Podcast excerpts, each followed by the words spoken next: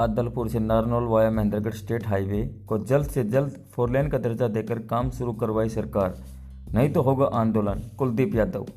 सरताज जन सेवा ग्रुप के पीआरओ कुलदीप यादव ने आज एक प्रेस नोट जारी करते हुए कहा कि हरियाणा सरकार जल्द से जल्द अदलपुर से Narnaul via Mahendragarh state highway का फोर लेन का दर्जा देकर काम शुरू करवाए। उन्होंने कहा कि इस मार्ग की हालत बहुत ही खराब हो चुकी है। आए दिन अनेक दुर्घटनाएँ इस मार्ग पर हो रही हैं। पिछले छः महीने से सड़क सड़क दुर्घटनाओं में अनेकों जान जा चुकी है, लेकिन सरकार ने तो इस मार्ग को फोर लेन करके नया बना रही है और न ही इसकी रिपेयरिंग के लिए बजट मंजूर करके इसकी रिपेयरिंग करवा रही है। आमजन व महेंद्रगढ़ तथा नांगल सिरोही के दुकानदारों को भी इसकी वजह से बाहरी परेशानी का सामना करना पड़ रहा है।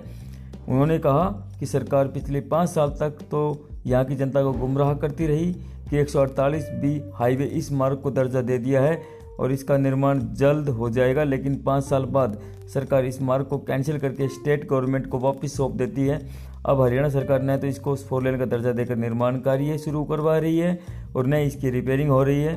कुलदीप यादव ने आज एक पत्र मुख्यमंत्री और उप मुख्यमंत्री हरियाणा सरकार को लिखकर मांग की कि इस मार्ग को फोर लेन का दर्जा देकर जल्द से जल्द निर्माण कार्य शुरू करवाया जाए, नहीं तो मजबूरन महेंद्रगढ़ की जनता को आंदोलन का रास्ता अपनाना पड़ेगा।